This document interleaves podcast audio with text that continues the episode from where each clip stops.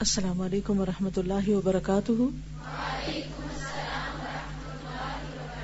نحمد ونسلی علی رسول کریم اما بعد، فاعوذ باللہ من الشیطان الرجیم، بسم اللہ الرحمن الرحیم، رب شرح لی صدری ویسر لی امری وحلل اقدتم من لسانی یفقہ قولی۔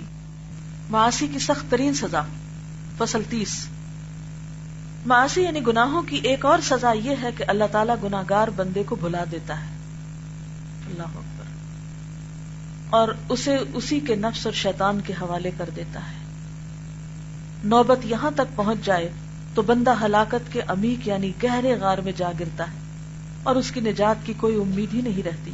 ارشاد ہوتا ہے، یا ایوہ الذین آمنوا اتقوا اللہ ولتنظر نفس ولتنظر نفس ما قدمت لغد۔ واتقوا اللہ ان اللہ خبیر بما تعملون ولا تكونوا كالذين نسوا الله فانساهم انفسهم اولئك هم الفاسقون سورۃ الحشر آیت 18 اور 19 اے ایمان والو، اللہ سے ڈرتے رہو اور ہر شخص کو یہ دیکھنا چاہیے کہ کل قیامت کے لیے اس نے کیا عمل کر کے رکھا ہے۔ اور اللہ سے ڈرتے رہو، کیونکہ جو کچھ بھی تم کرتے ہو، اللہ کو اس کی پوری خبر ہے۔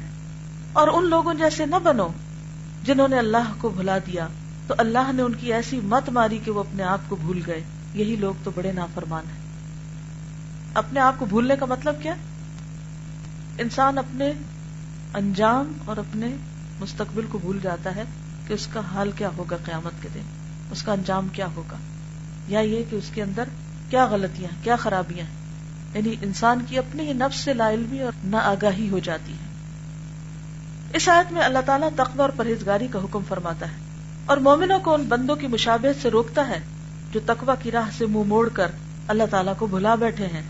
گویا اللہ تعالیٰ یہ خبر دیتا ہے کہ اگلے لوگوں میں کچھ لوگ ایسے تھے جو تقوی کی راہ چھوڑ بیٹھے تھے اور اپنے مسالح کو عذاب سے نجات دینے والے دائمی حیات بخش امور، کمال لذت و سرور اور کمال انعام کی موجب چیزوں کو بھلا بیٹھے تھے۔ اللہ تعالیٰ نے بھی انہیں بلا دیا۔ یہ لوگ عظمت الہی، خوف خداوندی اور احکام ربانی کو فراموش کر بیٹھے تو اللہ تعالیٰ نے انہیں یہ سزا دی۔ آسی و نافرمان بندہ جب اپنی بھلائی کو فراموش کر دے تو اللہ تعالیٰ بھی اپنے ذکر سے اس کے قلب کو غافل و بے خبر کر دیتا ہے اور بندہ ہوائے نفس کا پیرو بن جاتا ہے یعنی خواہشات کے پیچھے دوڑنے لگتا ہے۔ خود بندہ اپنی بھلائی کو برباد کرنے میں اعتدال کی حدود کو توڑ کر افراد و تفرید کی دلدل میں پھنس جائے تو لازمی طور پر اس کی ساری دنیا اور آخرت کی بھلائیاں اس افراد و تفرید کی نظر ہو جاتی ہیں۔ حالانکہ دنیا کی لذتیں اور مسرتیں اس قدر بے وقت ہیں کہ ان کی حیثیت موسم گرما کے بادلوں یا بہم و خیال کے امباروں سے زیادہ نہیں۔ یعنی دنیا کی لذتیں کتنی ہیں؟ جیسے سخت گرمی کے موسم میں تھوڑی سی بارش آ جائے تو موسم بدلتا ہے لیکن کیا اس سے گرمی چلی جاتی؟ نہیں۔ اسی طرح انسان کی زندگی ایک طرح سے اس میں تپتی دھوپ ہے۔ ساری زندگی سمجھے دھوپ ہے۔ کہیں کہیں اس میں بادل کے پیچز آ جاتے ہیں۔ تو انسان سمجھتا ہے کہ یہی اصل ہے۔ تو پھر وہ شراب کے پیچھے بھاگتا رہتا ہے۔ خوشیوں کی تلاش میں اور ہر غلط اور گناہ کا کام کرتا چلا جاتا ہے۔ کسی شاعر نے کیا خوب کہا ہے؟ احلام نومن او کزل زائل ان اللبیب بمثلها لا یخدع۔ خواب کی باتیں ہیں، یہ چلتی پھرتی چھاؤں۔ عقل مند انسان کو ایسے امور سے دھوکا نہیں دیا جا سکتا۔ کیا مطلب اس کا؟ یعنی عقل مند دنیا کی عارضی، فانی، معمولی، حقیر لذتوں کے پیچھے نہیں بھاگتا۔ ان کے پیچھے اپنے آپ کو نہیں گنواتا۔ کہ اگر وہ نہ ملے تو انسان اپنے آپ کو ہلاک کر بیٹھے۔ چلتی پھرتی چھاؤں کیا ہوتی؟ بادل آئے، چھاؤں ہوئی، پھر بادل چلے گئے، پھر دھوپ آ گئی۔ برسات میں یہ منظر عام ہوتا ہے نا؟ کبھی دھوپ، کبھی چھاؤں۔ سخت ترین سزا یہ ہے کہ بندہ خود اپنی جان کو بھلا دے اور اپنے اس حصے کو ٹھکرا دے جو اللہ تعالیٰ اسے عطا کرنے والا ہو۔ اپنے حصے کو وہ کھوٹے داموں اور رزیل اور زلیل امور کے بس فروخت کر دیتا ہے۔ یعنی اپنی صلاحیتوں کو، اپنی قوتوں کو، اپنی طاقتوں کو کس چیز میں ضائع کر دیتا؟ حقیر زلیل رزیل چیزوں میں۔ اور وہ کیا ہے خواہشات نفس۔ کہ مجھے وہ ملے جو میں چاہتا ہوں۔ جس کے عوض کوئی دوسری چیز ہو ہی نہیں سکتی۔ یعنی اپنے نفس کو گنوانے کے بعد کچھ بھی نہیں حاصل رہتا انسان کو۔ انسان کے پاس کچھ بھی نہیں ہے۔ یعنی اگر انسان خود ہی ضائع ہو گیا، مر گیا یا اس کی صلاحیتیں برباد ہو گئی تو کیا بچا اس کے پاس؟ آپ دیکھیں، عام طور پر ہمارا نظریہ کیا ہوتا ہے؟ جب کوئی فوت ہو جاتا ہے، تو اس کے پیچھے ہم بھی ہلاک ہونے لگتے ہیں۔ اور یہ بھول جاتے ہم نے بھی فوت ہونا ہے۔ یاد رہتا ہے کسی کو اس وقت؟ جو دوسروں کے غم میں اتنے نہال ہو رہے ہوتے ہیں، اتنے نڈھال ہو رہے ہوتے ہیں کہ اپنی نماز، اپنا دین، اپنا کام، اپنے فرائض بھول جاتے ہیں۔ اگر انہیں یاد رہے کہ یہ وقت تو ہم پہ بھی آنے والا ہے۔ آج کسی کی موت کی خبر ہے، کل خود ہم خبر بننے والے ہیں۔ جیسے کسی کی موت کی خبر آپ سنتے ہیں نا، ایسی آپ کی خبریں دوسرے سننے والے ہیں۔ تو پھر کسی خبر کو سن کے ہارٹ فیل کر بیٹھے انسان۔ یا کسی بات پر انسان آپے سے باہر ہو جائے، یا اللہ سے ناراض ہو جائے۔ جو جس کو یہ یاد رہے کہ یہ سب کچھ تو میرے اوپر بیتنے والا ہے، میں بھی اسی راستے کا مسافر ہوں تو اس کے رنج و غم میں اعتدال آ جائے۔ کیوں کہا گیا انا للہ و انا الیہ راجعون؟ یہی تو مطلب ہے اس کا۔ وہ چلا گیا، مجھے بھی جانا ہے۔ صرف مجھے اسی کی فکر کیوں ہے؟ مجھے تو اپنی بھی کرنی ہے۔ نہ تو ہمیں کسی کے غم میں اپنے آپ کو گلانا ہے اور فنا کر بیٹھنا ہے اور نہ کسی کی تکلیف میں خود پہ تکلیف و مسلط کر لیں بعض لوگ ہوتے ہیں نا، کسی کا دکھ سن کر اتنے دکھی ہو جاتے ہیں کہ اپنے آپ کو بھی سنبھالنے کے قابل نہیں رہتے۔ یہ تو کوئی بات نہ ہوئی۔ کسی کی مدد کریں مگر اسی وقت کریں گے نا جب آپ اپنے آپ کو سنبھال سکیں۔